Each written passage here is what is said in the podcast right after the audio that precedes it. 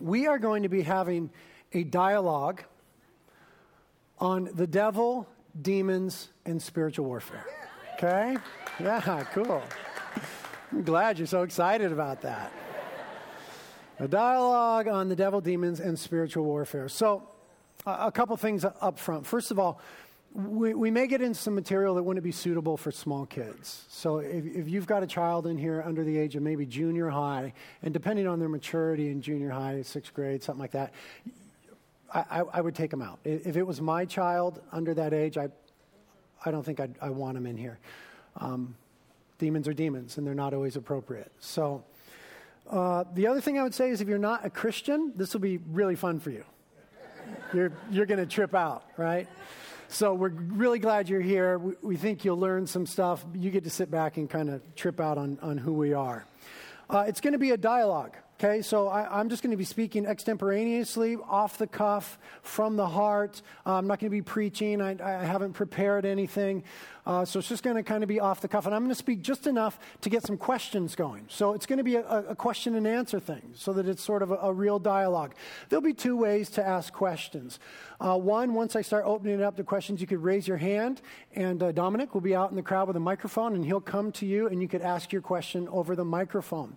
Some of you would never raise your hand in church like me and do that, so you can text in your questions. So there's a phone number right now up on the screen, and you could text those in. This is the one Sunday where I want you to pull out your phones and start texting. And you could start texting right now. If you've already got questions about the devil, demons, and spiritual warfare, you could start texting at any time. We'll be getting them real time. And pretty soon, Pastor Al will join me on stage, and he'll be getting the questions real time on an iPad. And we'll be going back and forth from text questions to live questions. A few ground rules for us to have a successful and fruitful question and answer time. First of all, if you're going to pose a question, you need to be able to pose it succinctly. Okay?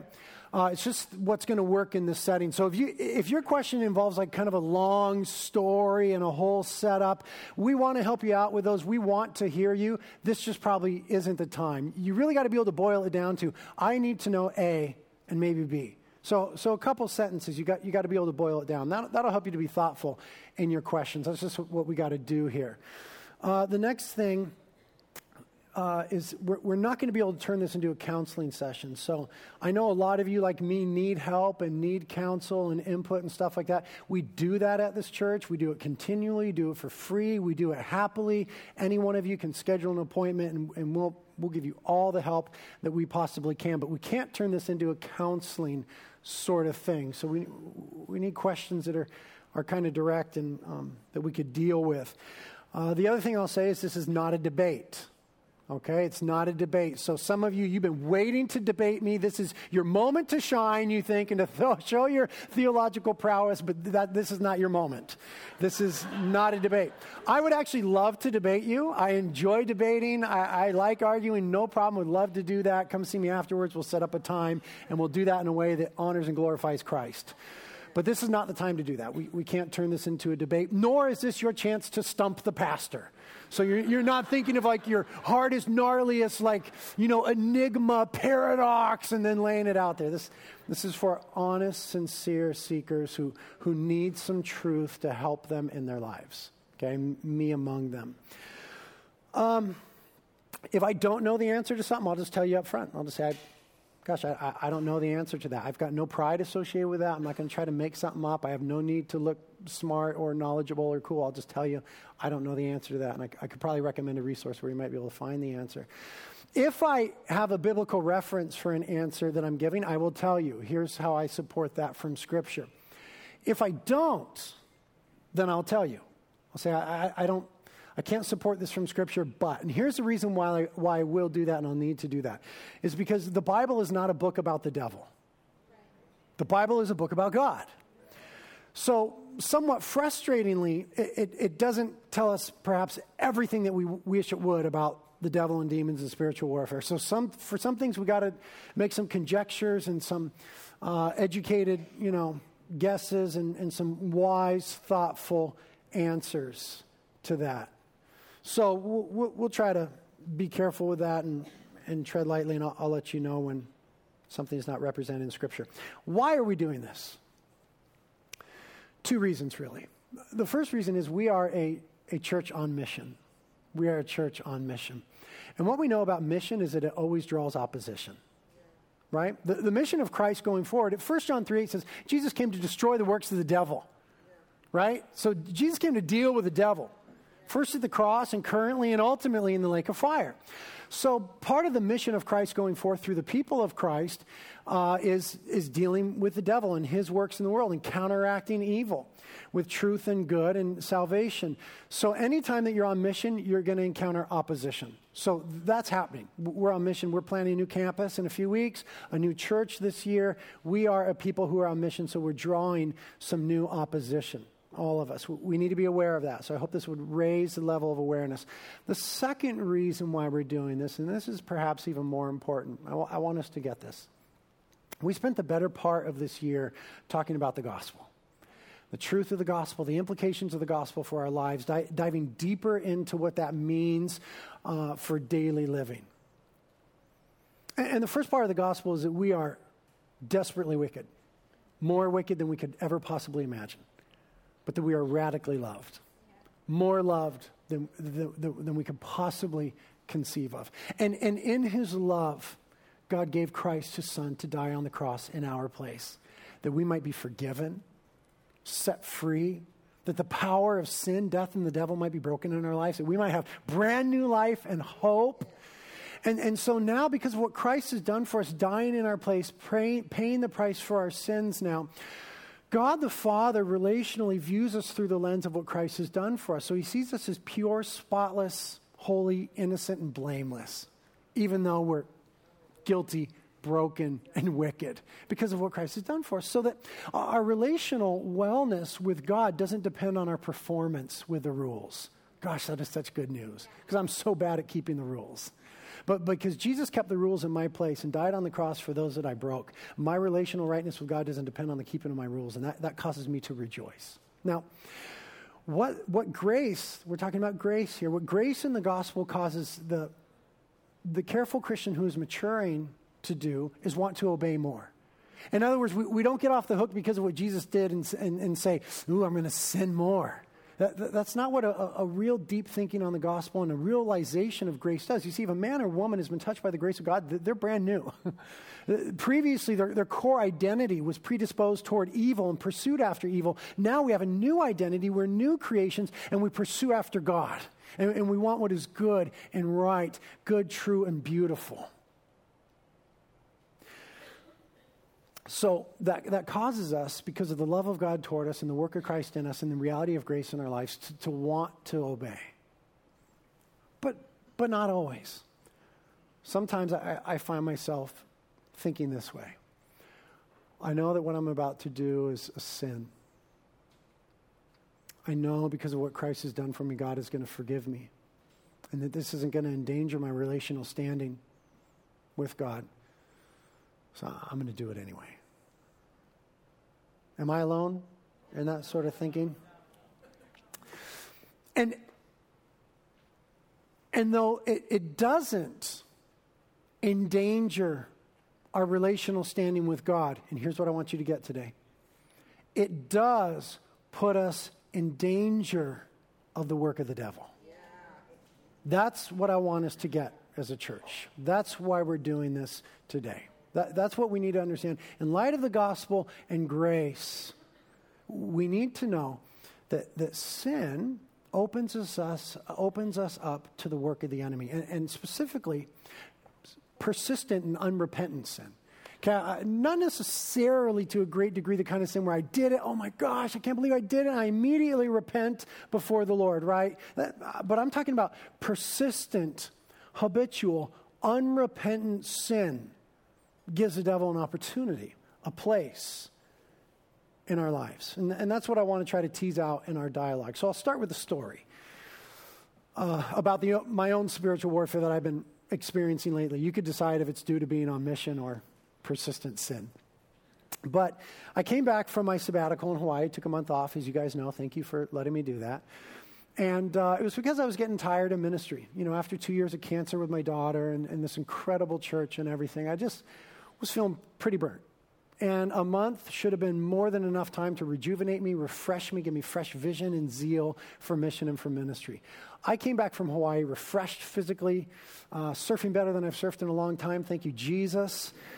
Incredibly tan, in a great place with my family, and totally unmotivated for ministry.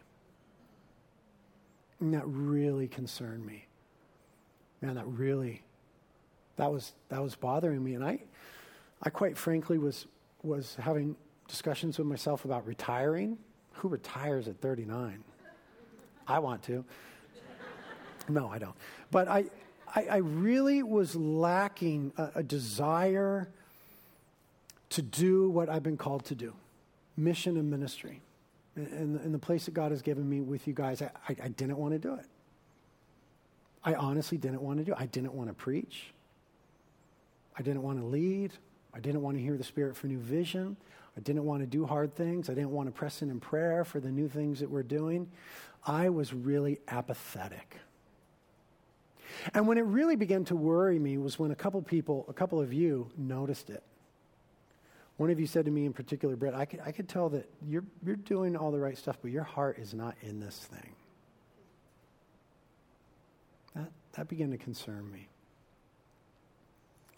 And so I was having conversations with other leaders in the church, and some of you lay leaders and some of the young men in our church, and we were just catching up after sabbatical and what's going on in your life. And as we were dialoguing, I began to realize that some of them, too, were feeling this sense of apathy.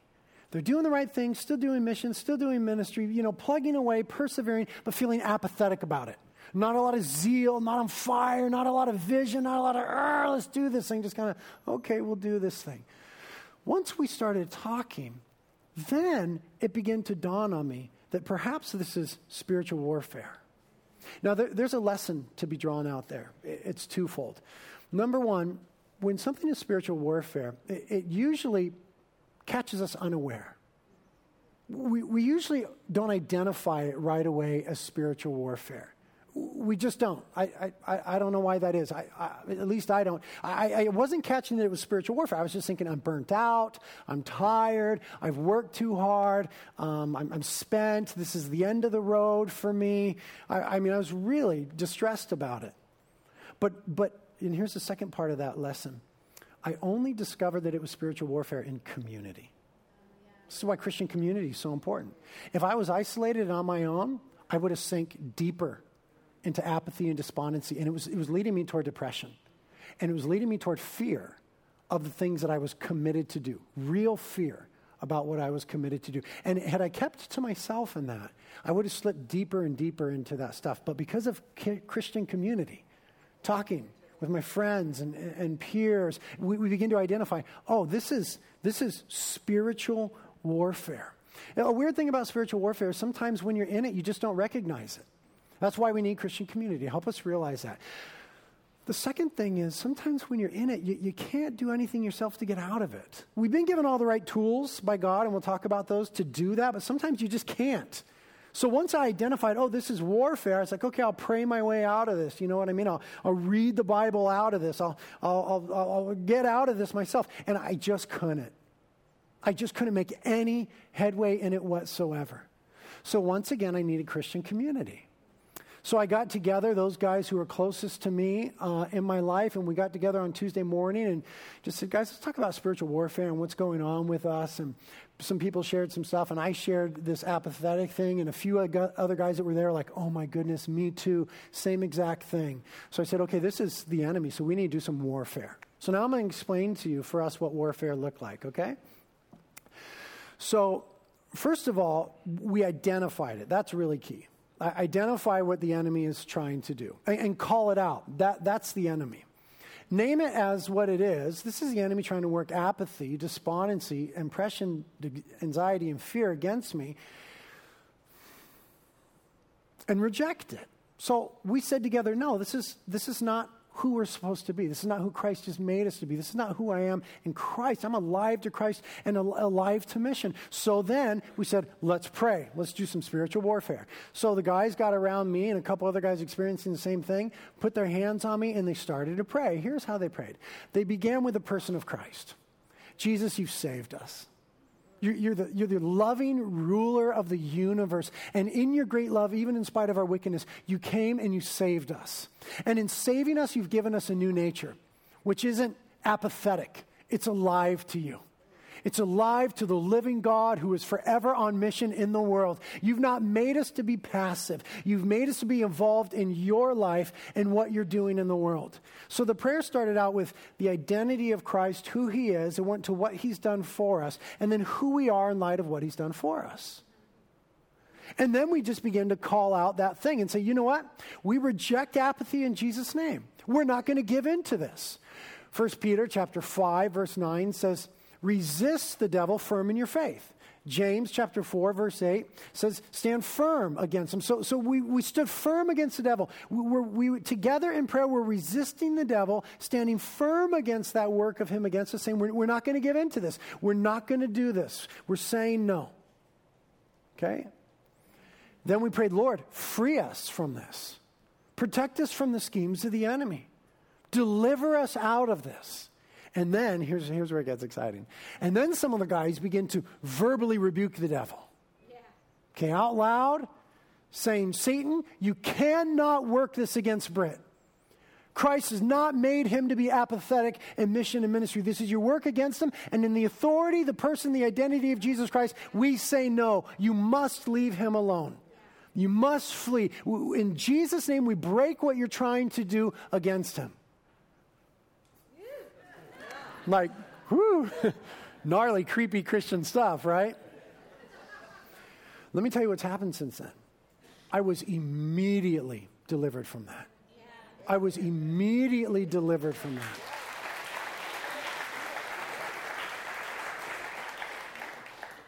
Since then, I've had more missional and ministry zeal than I've had in years. I've been like downloading vision from the Holy Spirit nonstop. I am like excited. I don't even want to go to sleep at night. I can't wait to get up in the morning. I am like pumped to do this thing. Now, what made all the difference was spiritual warfare. There is a battle, because there is a battle going on for the souls of men and women. And there's a battle going on for the well-being and the missional vibrancy of every single Christian. There was a battle. And I was getting my butt kicked for a little while. But we went to Jesus, who has defeated Satan, who rules and reigns over every power and principality and authority. And in his name, because of who he is and his work on the cross, we got the victory, and it completely changed everything in our lives right now. Now, having said that, I'm going to ask Al to come up, who's taking your text questions. I've seen some of you texting. Get ready to ask your questions. I'm going to bring Dominic out. And I'll say one last thing. Part of the trick is just identifying when something is a work of the devil or demons, or when it's not. And you have two unequal opposite errors that Christians make. Some people see the devil in everything. Right? Like, they go into the store and they want to get some Haagen-Dazs, and they're out of Haagen-Dazs, and they're like, the devil.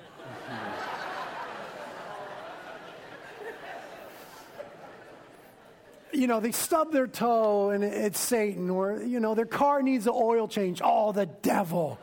And they see everything as spiritual warfare. And, you know, I think we need to be careful about that. I don't think we should throw spiritual warfare around so easily and blame the devil for everything. I think we're giving him too much credit when we do that. And sometimes life is just hard, right? Sometimes they're just out of Haagen-Dazs. Sometimes your car just needs maintenance. Sometimes you kicked a rock. Like, sometimes life is just hard. So it's an error to see the devil in everything, but it's also an error not to see the devil in anything, right? To just go through life thinking, oh, no, the enemy's not working anything against me. No, I'm fine. I don't got to worry about that. That's an equal error, perhaps even more dangerous. Certainly, the devil would probably rather have you in a state of, no, he's not doing anything. I'm going to start us with this presupposition. I'm going to start where the Bible starts. The Bible doesn't necessarily explain all the origin and all the why of devils and the demons. It just lets us know that they exist, that they're alive and they're well, and they're working in the world and non-believers and in the church and Christians, and that he has given us tools to deal with them very effectively. With that, are there any questions at this time? Okay, right in the front here, Ananda. So how do you cast out a demon that keeps coming back to a child that she visually sees? Yeah. Okay.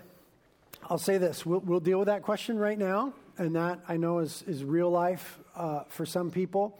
This is like this is the gnarly place. I've had to cast demons out of my house that were messing with my kids. I've done that with a lot of other families in the church. This is really important. I also, though, want us to bring it down to a level where most of us live with things like fear, anxiety, despondency, depression, believing lies, stuff like that. But this is incredibly important. So how do you cast out demons? And what about when they come back? When I was living in Ventura, just before this church started, Kate and I lived there for 2 years. We moved into a new house there. And one night I heard Isaiah, who was a young infant at that time, screaming, and I walked into his bedroom, and the bedroom was electric. It was ice cold, but burning hot. And he was screaming in terror. And there was an incredible demonic presence in the room that was terrifying. And I rebuked the devil. I said, in Jesus' name, I command you to leave this room. You cannot have my son. You cannot be in this place. In Jesus' name, I command you to be gone. Now, the reason I did that is because that's what we see in the Bible, right? The model that we have of Jesus is Jesus verbally commanded demons. He taught that to his disciples, and so when he sent his disciples out on little mission trips and told them to cast out demons, that's what they would have done. That's what the Apostle Paul did in the book of Acts. That is the model that we have. It's not that we always need to do that. I totally believe that sometimes we can pray quietly and say, Lord, please deal with whatever this is, this depression or this anxiety or this demonic presence, please deal with it. And we can pray that quietly or out loud, and sometimes the Lord will deal with it. In fact, a lot of times the Lord will deal with it. Other times, he expects us to use the authority that he's given us. To say, well, why do I have to say it out loud? Why can't I just pray it quietly to the Lord? It's kind of like saying, well, why do we need to preach the gospel out loud? Why don't we just pray that people get it? Yeah. Or why do I need to encourage people verbally? Why can't I just pray that they're encouraged? The reason is because throughout history, God has chosen to work through people rather than independent of people. And he has invested us in authority, with authority, as his ambassadors to be part of his mission going forward against the work of the devil in the world. And the primary model that he's given us for that is verbal rebukes. Now, I did that. It was effective. They went away. They came back. And they came back to my house several times. So I called up an older couple here in the church who are in this service right now that I love and respect very much and have helped me in my life immensely. And I said, look, this thing, it keeps coming back. I don't know what to do. And so they came to the house, and I was telling them the story. And they said, well, did you tell it that it can't come back?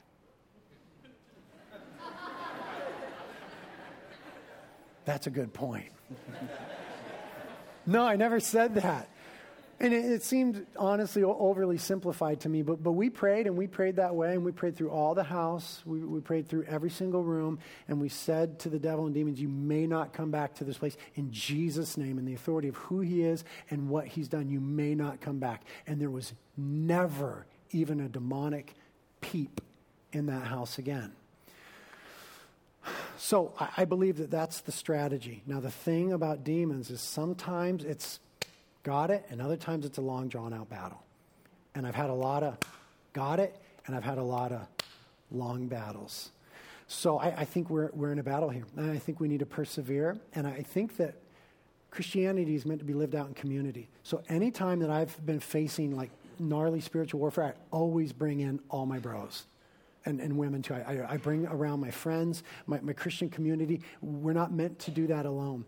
And like I said, we usually can't. When we're in spiritual warfare, we need help. So that would be the answer to that question. Let's go to a text question. Do you think that there's any connection between spiritual warfare and depression? Can you talk about it? Yeah. I would say absolutely. I think that Jesus said that he came that we might have joy. He came to give us joy. And peace, and depression is when we're lacking joy and peace. So I think that that Satan attacks us with depression. No question about it. No question about it. I like to read Christian biographies, and some of the most effective Christian leaders, men and women, that I've ever read about suffered from depression, despondency, melancholy. Now, here's where it gets tricky.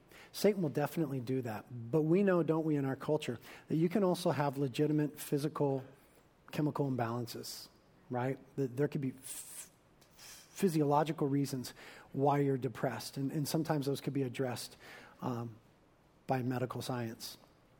Here's the hard thing. If Al and I were wrestling, first of all, he'd win. But if we were wrestling, each of us would make ourselves very aware of one another's weaknesses, and we would target it. Like if Al knew that because how gangly and long I am, I couldn't get out of a certain hold, he'd be going for that hold every time. If I knew that he had a fresh scar under his eye that I had previously put there, I would be elbowing that scar every single time to try to open that thing up. Anyone in any sort of battle knows that you go for your opponent's weakness, right? Satan is so cruel. Yeah. Satan is so cruel. Yeah. And he knows our weaknesses. Yeah. He just does. And so he'll always go after them. So here's, gosh, I hate him. So if someone is suffering from depression, and there's a lot of that in my family, so I know the horror of that. If someone is suffering from legitimate, medically diagnosed depression, that's where Satan's going to attack. And here's where it gets hard then. How do you deal with it? Because neither practitioner could be 100% fruitful. So we might pray and break spiritually what the enemy's trying to do, but there's still that physiological, chemical imbalance. We could pray that the Lord would heal it, but the Lord doesn't always heal that. Or they might just go to the doctor and get some medicine, but there's still this demonic attack going on. So it gets very difficult, and that's where we need wisdom from God. That's where we need to partner with modern medical science. That's where we just need to be really wise about what's going on, and that's where we also need to not falter on either side. Like, no, it's not the devil, or it's just the devil. We really need to wade through those things together. But certainly, depression, that would be one of the ways that he works against me. Most recently, in the last 8 months or so. Let's go to the crowd now. I'll hold it. Hey Britt, and now I know that in John chapter 2, Jesus turned the water into Corona? Or wine. Wine. Yeah, not Corona. I like Corona. Yes. And so, the world always says that once an alcoholic, always an alcoholic. What is your take on that? I mean, you got healed of that stronghold. Yeah. Absolutely. Well, yeah, of course, the world would say it's a disease, and we would say it's a sin, right? So, and even if it is a disease, and this really touches some of the homosexual issue, too, and what people are thinking about that. Even if it is a disease, we believe that he heals all of our diseases, ultimately, and he's also able to now. So we believe that our identity is no longer alcoholic or homosexual or pervert or broken or ripped off from. It's beloved child of God. And that, he's just able to do that. He's able to do that, and he gives us that victory. Let's go here. How do you tell the difference between your own sin nature and the devil at work? Okay, that's great. When we talk about sin, there are three things that contribute to sin in our lives. The old flesh, which is still present until we're in glory, right? Culture, which we deal with all the time, the world, which is against God, and the devil. Okay, so those three things contribute to sin, and usually it's a partnership between them. Right? The world appealing to our flesh and Satan adding to that temptation. So that's usually how that's going on. What was the question? I forgot it. How do you tell the difference between your own sin nature and the devil at work? Okay, this is good. So you got those three things functioning there, and they're usually functioning together. So it's not a real clear bifurcation. Right? It's not a real clear bifurcation. But let's think biblically. Where does the New Testament place the blame when we sin? On us. It doesn't place it on the devil. Right? That's why I'm so against this this ideology which says, if you eat too much, cast out the demon of gluttony. If you drink too much, cast out the demon of, drinking. If you lie, cast out the demon of lying. The Bible doesn't blame demons. The Bible blames you. Christian and non-Christian alike, the Bible blames you. The ultimate responsibility for our sin is on the individual. Okay? So that's where we need to start. Now, Satan will then always try to tempt us further towards sin. How do you discern between the two? I don't think you need to discern between the two. I think that the flesh meets the devil and says, hello, old friend, let's work together against this new creation. So we crucify the flesh, right? And we resist and stand firm against the devil. And I think they're always in tandem. Did that answer that? I think it does. I have a question, though, before we go to Dominic. Okay. How does that work in terms of areas that believers open the door to the devil, in terms of maybe the whole tapas thing? Okay. You want to cover that now, or you want to wait on that? Yeah, let's cover that. In Ephesians chapter 4, verses 26 and 27, we read this.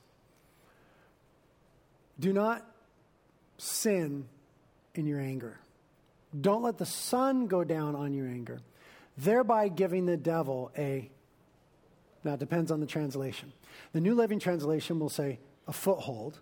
The NIV will say a foothold. The English Standard Version will say opportunity. The New American Standard Bible will say opportunity. And the New King James will say place. So don't continue on in anger. When you do, you give the devil a foothold, opportunity, place. This is what I want to get to. Persistent sin opens us up to the work of the devil in our lives, whereby sin is perpetuated and worsened and made more difficult to get out of, hence foothold, which is a way to translate that word. Opportunity, which is a way to translate that word also from the Greek. But the real idea is place. It talks about spatial, like a room. It's spatial language of inhabitation. When it says in Luke chapter 2, there was no room for them at the inn, tapas. It's that Greek word, tapas. There was no room. So persistent sin gives the devil room in our lives. And that becomes a foothold or a stronghold whereby sin is worsened and we feel more and more trapped. That's why we're talking about this today, because we have this gospel which has set us free, but we need to be careful because the enemy wants to work against us. Now, what does the enemy want to do? Well, think about it like this. Jesus wants to give us hope, so the enemy wants you hopeless. Jesus wants to give us joy, so the enemy wants you joyless. Jesus gives us peace, so he wants you without peace, right? Jesus causes us to be free from condemnation, so he wants you to feel condemned. Jesus has washed us white as snow. The enemy wants you in shame. Jesus has set us free from the power of sin. The enemy wants you trapped in sin. And we open up the door when we have unrepentant, persistent sin. So the course of action then is this. We repent of that thing. Right? I'm turning away from this. This is wrong. I'm going to stop doing this. We get prayer because there's a foothold in our lives and we need help. We gather the Christian community around us to pray for us, that foothold, that place would be broken, cut off, shut off to the enemy. And after repentance and prayer, we rejoice. This is where we continually preach the gospel to ourselves. Because what the Lord wants to do is bring us out of being trapped in sin and all that leads to: depression, despondency, anxiety, fear, feelings of condemnation. And he wants to bring us through repentance, spiritual warfare, and prayer into joy. So we preach the gospel to ourselves. Even though I'm desperately wicked, I'm accepted before God because of what Christ did, and I'm radically loved. And we preach the gospel to ourselves day in and day out. And that brings us into a place of rejoicing. Does that answer that question? Yeah, and you mentioned last time we talked a little bit about bitterness opening the door, because bitterness is mentioned in the Ephesians 5 passage, Ephesians 4. Ephesians 4. How does bitterness or anger or those types of things that we typically don't classify as part of the sinful nature, more of the acceptable sins, how did that open doors? Yeah, Hebrews chapter 3 says, don't let a root of bitterness spring up by which many are defiled. So Satan doesn't usually appear to us as a monster and scare us. He usually works through these little subtle ways. Unforgiveness, harbored anger, which turns to bitterness. These are the primary work of the enemy against the believer. And so that's why Jesus made it an issue. He said, you've got to forgive people as you've been forgiven. Mm-hmm. That's why Paul called that one out and said, don't let the sun go down on your anger. Don't harbor bitter anger. It turns into bitterness. It gives the devil an opportunity. So those subtle ones are really important. They open the door. You know, some of us have been hurt by people years and years ago, and we haven't forgiven. We're still angry. We're harboring that. We are daily opening ourselves up to the work of the enemy. Daily opening ourselves up to the work of the enemy. But I think any form of sinfulness does this. You know, jealousy, lust, greed, sexual immorality. When we persist in them and we're unrepentant of them, they open us up to the work of the enemy. You know, I think a big one is pornography. Here's what I think about that. I think that pornography is so incredibly powerful in its destructive force in the lives of men and women and families that Satan has said, wherever pornography is, there I'll be. There's just nothing more powerfully destructive in our culture right now. So I think Satan, as a wise adversary, has said, wherever pornography is, there I'll be. I think the moment pornography is in our house, there he is. On our screens, on our PDAs, on our bookshelves, televisions, I really believe that Satan has said, wherever pornography is, there my demons will be. That's why we can't persist in sin. That's why we've got to repent. And there's strongholds now. It's hard to get free of. It's called a stronghold. He's got a place. He's got a base of operations, a base of warfare. That's why we need to get prayer from the Christian community and then preach the gospel to ourselves continually. Mm. Let's go to the crowd. Move back a little bit. Move back a little bit. Homie right over here.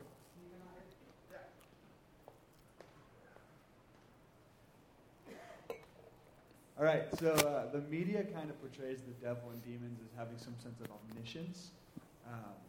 Is there any like biblical standard on like does the devil hear your thoughts or? Yeah. Okay. No, the devil is not all-knowing, omniscient. That would be an attribute of God, and he's not. He's been studying humanity for thousands of years, so he's got a lot of insight, but he's not all-knowing. Can he hear our thoughts, read our minds? That's a big one, right? In Matthew chapter 16, Jesus told the boys that he was going to get crucified, and Peter said, no, Lord, don't do that. And Jesus said to him, get behind me, Satan, because you're not thinking the thoughts of God, but the thoughts of men. It seems there that Satan influenced his thoughts directly. We seem to see the same thing with Simeon the sorcerer in Acts chapter 8, that Satan had implanted thoughts in his mind. Most of us have experienced that, haven't we? Where there's a thought that comes into our mind that is so evil and horrific that we say that's demonic in its nature. I think we experience that in dreams and stuff as well. Let's do another crowd one. In the back, Dom.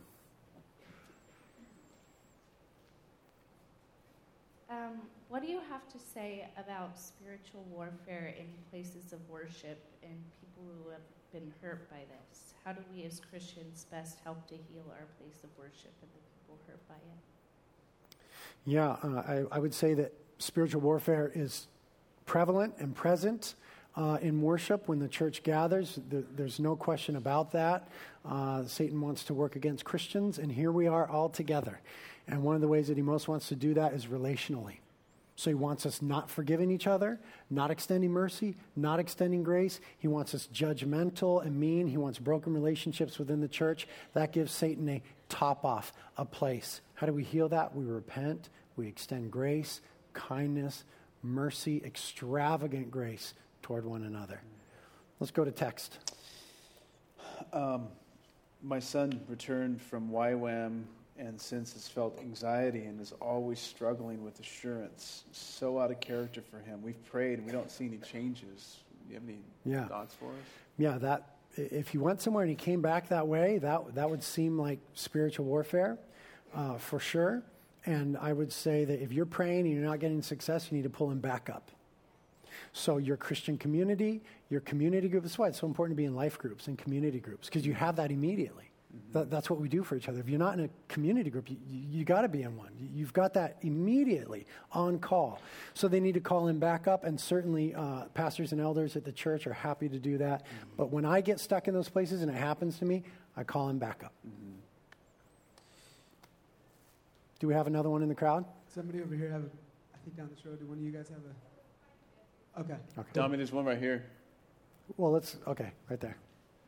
While you're getting ready, I'm going to ask this question. What can we do in our daily life to resist the devil and or demons? Okay, that's great. I think that Paul, the Holy Spirit, vis-a-vis Paul, was really helpful to us in this when he gave us a metaphor of the spiritual armor. Okay, the metaphor of the spiritual armor.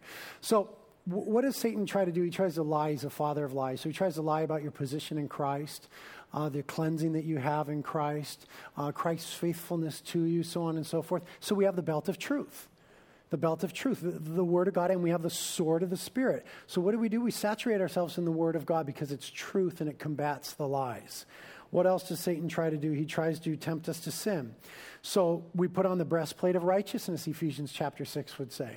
There's both imputed and practical righteousness. We're righteous because of what Christ did for us, but practically we need to live righteous lives. And here's where persistent sin comes in. When we are sinning persistently and unrepentant, we have a crack in our spiritual armor. The breastplate of righteousness is not so righteous anymore. So right living is protective against the schemes of the enemy. He tries to cause us anxiety, and so we've been given the shoes of the gospel of peace. We preach the gospel to ourselves all day, every day. He accuses us. You're horrible. You're not worthy.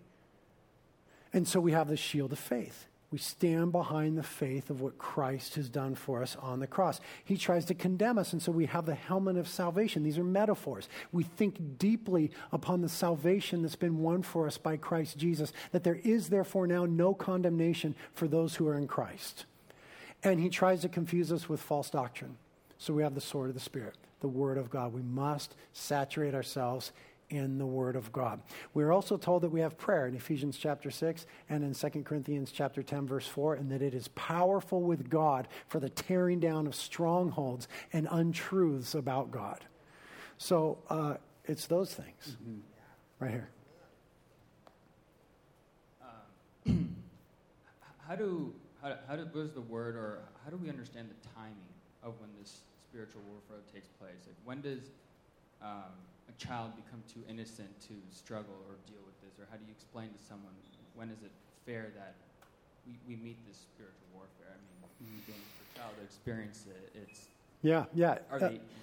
We're talking about Satan, the ultimate wicked one. It's never fair.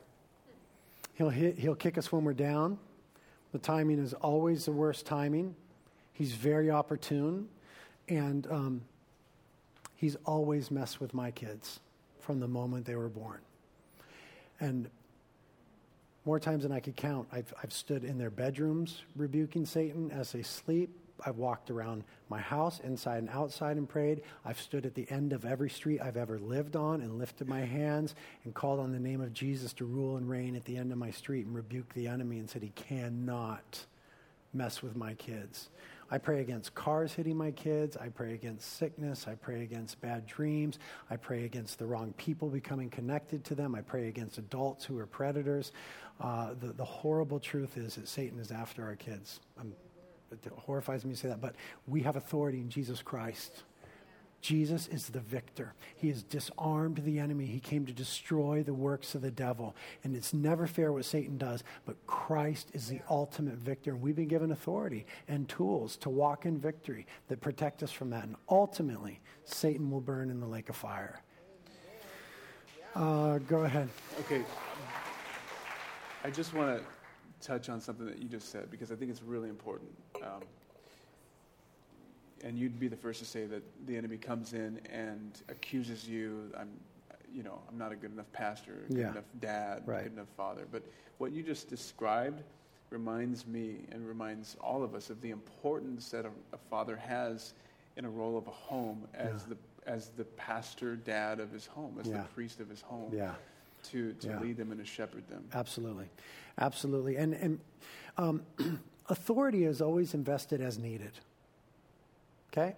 So if you got someone in working in the mailroom of the company, you don't give them authority like you give that of a CEO. Authority is always given as needed. Heads of household need a lot of spiritual authority. Christ has given it to you. The adventure is to learn how to use it.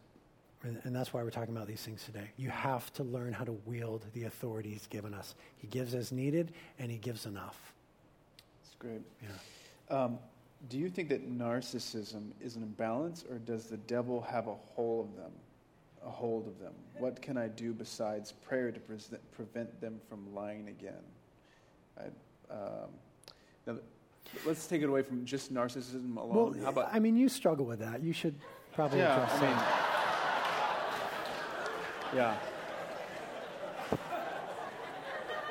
I mean, it's only because I don't have good friends. So, I mean.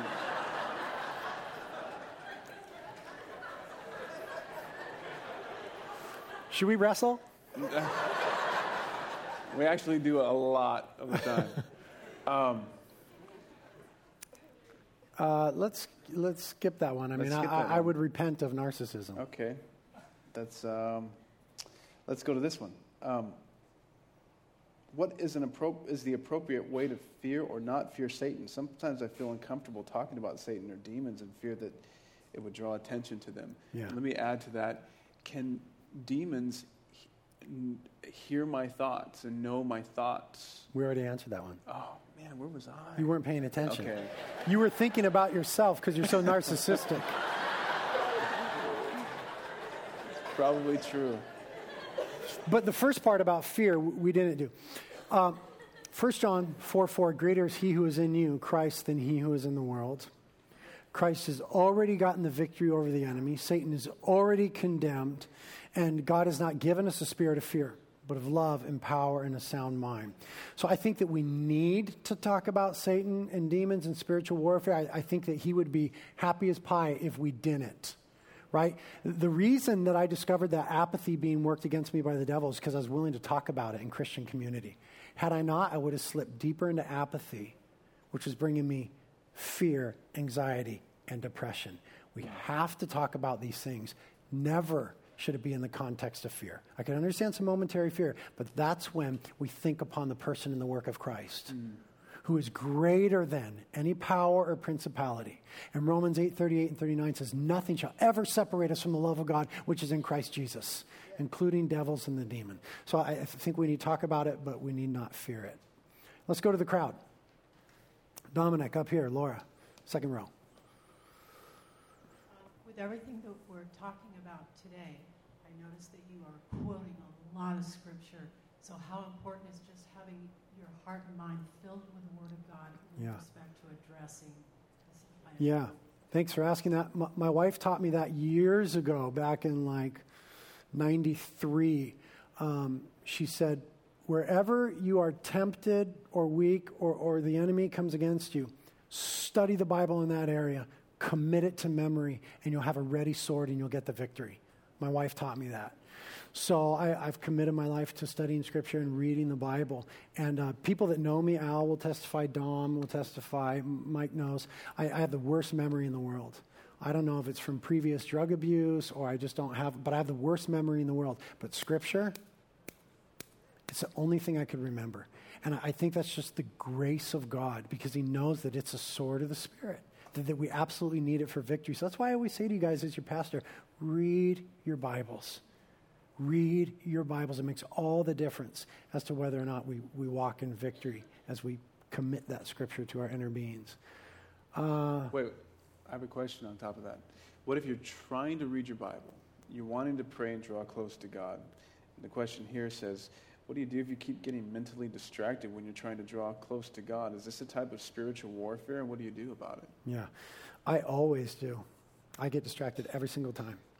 So I think certainly it would just be safe to assume that Satan doesn't want us drawing near to the Lord. He just doesn't. So that's always going to be warfare. So we persevere. We stand firm and resist the devil, as James and Peter said. We stand firm and we resist the devil. The way that we resist him is by not giving in to him. Resisting is the opposite of giving in. So we turn off the phone. I have to do this. I turn off the internet. I turn off the phone. I put away the surf magazines. I have to do those things. I do whatever it takes to press in. And sometimes I lose and I just end up watching surfing on my computer. And, but I think you just got to press in. That's why it's called spiritual battle. It's a battle, but we can get the victory by the Spirit of God in us. Mm-hmm. Crowd question? Done. Guy in the green shirt. Lovely color. So my fiance and I were actually getting married on Congratulations Saturday. On so Saturday. 6 days. Thank you. And so we've just really been, for most of our relationship, just really feeling Satan in there, trying to drive a wedge in between us and really get in there, especially during conflict. Yeah. Really causing a lot of fog and stuff. And so I guess advice on spiritual conflict in marriage. Oh, yeah. Well, Jesus brought us grace, so Satan always works against grace. So if you're in a battle there, Satan's trying to stop you from extending grace. So how do we win that battle? We extend grace. Jesus is truth and has brought us truth. And so Satan is always warring against truth. So what do? We speak truth, not untruths, not half-truths. We don't say things like, you always, or you never, right? That's not true. And then also the battlefield of the mind. We think upon what is true. That's where so much of the battle happens is we start thinking, oh, she's thinking this, and she thought that, and she's going to do this, and we start creating this. So we think upon, as Philippians 4:8 says, what is true, lovely, good, pure, excellent, worthy of praise, and of good repute. So the things that we see exemplified in the person of Christ, those are where the battle will be. So truth, grace, mercy, forgiveness. You practice those in conflict, it cuts off the work of the enemy. Congratulations. That's exciting, you guys. You got a good one here? Yeah. This is for you. No, I'm just kidding. I'm not going to read that. It's mean. Don't return evil for evil. I know, but it's so, it feels good at the moment, but... Can demons and Satan physically attack a Christian? Yes. Yes. Okay. No, I'm just kidding. Okay, how about this one then? No. Hold on. It's very clear in Scripture that demons can cause physical sickness and different physical difficulties. I've experienced those. I've experienced afflictions that were demonic.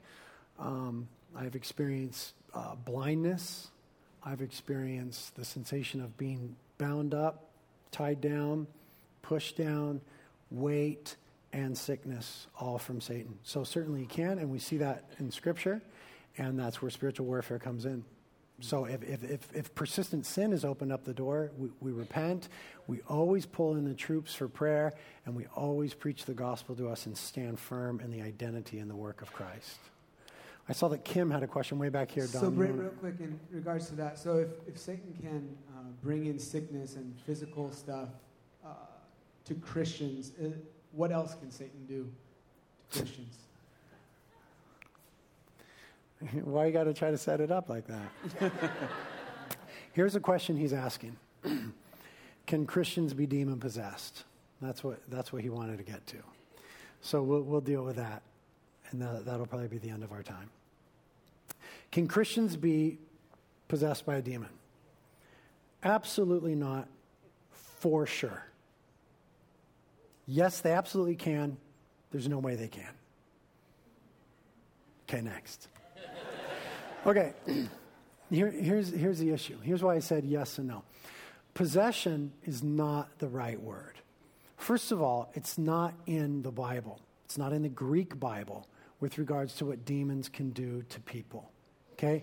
The translators of the King James Bible incorporated that phrase, where there's a singular word, daimonizomai, which could be transliterated demonized, okay? So the Greek word daimonizomai, they translated demon-possessed.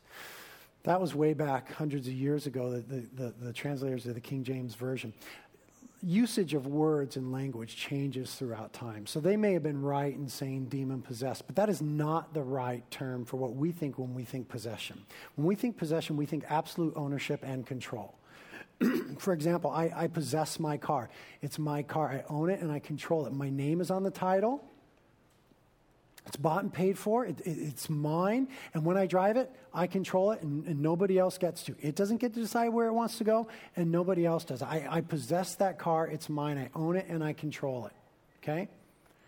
Christians cannot be owned nor fully controlled by demons. Because when we get saved, Colossians chapter 1, verse 13 says that we are delivered from the domain of darkness and transferred to the kingdom of the beloved Son. We are not in the ownership of Satan. We are in the ownership of Christ Jesus. We are his. He calls us his beloved. We are owned by him. We are in his hands and the Father's hand, and no one could snatch us out of that, and nothing could separate us from the love of God. So we cannot be owned by Satan. So to say a Christian could be demon-possessed would be wrong in that sense. But that's not the right way of thinking about it. The biblical way of thinking about it is demonized. In fact, a very popular and good translation is the English Standard Version, the ESV, which is a new one. We carry it here. And my favorite theologian, Wayne Grudem, worked really hard to get possession out of the New Testament when it spoke about demons, and succeeded in doing so in every case except for Mark chapter 5, where we see the guy who was living in the graves and cutting himself and was fully nuts. They wanted to maintain it there because it was such an extreme case. But what the Bible talks about is demonization, which would be influence of demons in a person's life. So can Christians be influenced by demons? Without question. To what degree? Anywhere from very light influence, lies, temptation to sin, to deeper stuff, depression, despondency, anxiety, fear, sexual immorality, all the way to really driving us hard in sin, and so forming our life patterns and thought patterns that we manifest some of the things that we see in the New Testament. So can a Christian be demon-possessed? Absolutely not. But it's the wrong question. Can they be demonized, experience demonic influence? Without question. And I'll be very candid here. That's controversial. There's a lot of Christians that would say that's not the correct view. And I'm happy to discuss that further with those individuals. I've cast out dozens of demons. 99% of them were from Christians. The usual argument is, well, where the Holy Spirit is in you, demons can't be. Well, how do you deduce that biblically?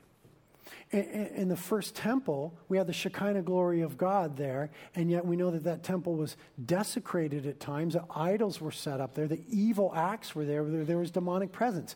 Satan walked right up to Jesus in Matthew chapter 4 and Luke chapter 4, the temptation in the wilderness, and was in the presence of Christ. Satan walked right up to the throne of God in Job chapter 1. So to say that demons and Satan can't be in the presence of God is just simply not biblically tenable. So that argument doesn't necessarily hold. Now, I don't know how it works out metaphysically.